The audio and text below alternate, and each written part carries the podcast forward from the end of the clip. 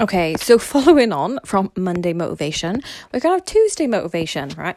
So let's talk about what if you fail a new habit. Like, for example, right, you've started a new habit, and you know, first of all, when you did it, it was like willpower and everything like this, and then you just fail it. Like, for example, I've tried to end of day journal in the night, so where I do a quick assessment of like, you know, how my workout went, and then my nutrition and three things um, I smashed that day, right?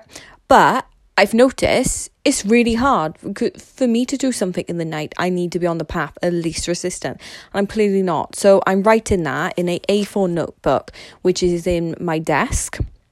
And to just walk over to my desk, get out my A4 notebook, it's a pain in the ass.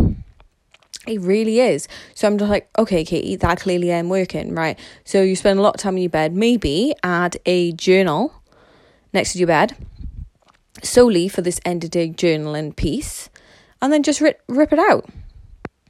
Do you get what I mean? And it was like, well, maybe first of all, what what we just do is first of all we'll do the fitness assessment and the nutrition assessment. We won't even bother looking at the three things that I smashed today.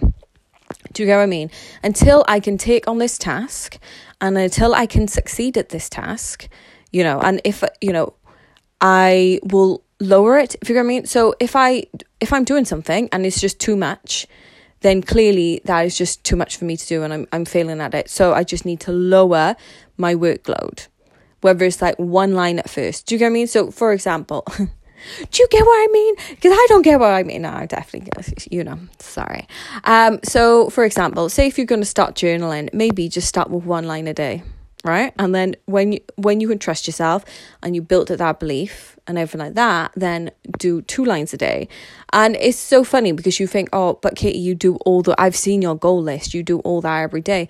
But yeah i'm still the same as everyone else taking on a new task. And then obviously when i fail that new task my confidence get hit. But instead of like internalizing it. I'm like okay i'm just doing too much. Right, let's lower this down and lower it down until I get to the point where I can do it consistently.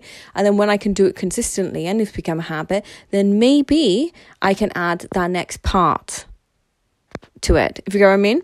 So I hope, yes, I know if you get what I mean or if you know what sorry. So I hope it really um I hope it helps. So for example, um I know Brooke would say if you want to exercise, perhaps just do five minutes a day um, or do one minute a day.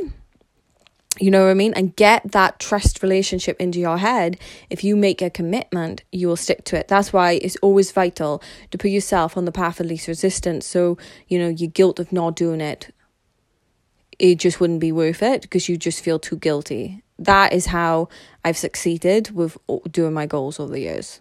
I hope it helps. See ya.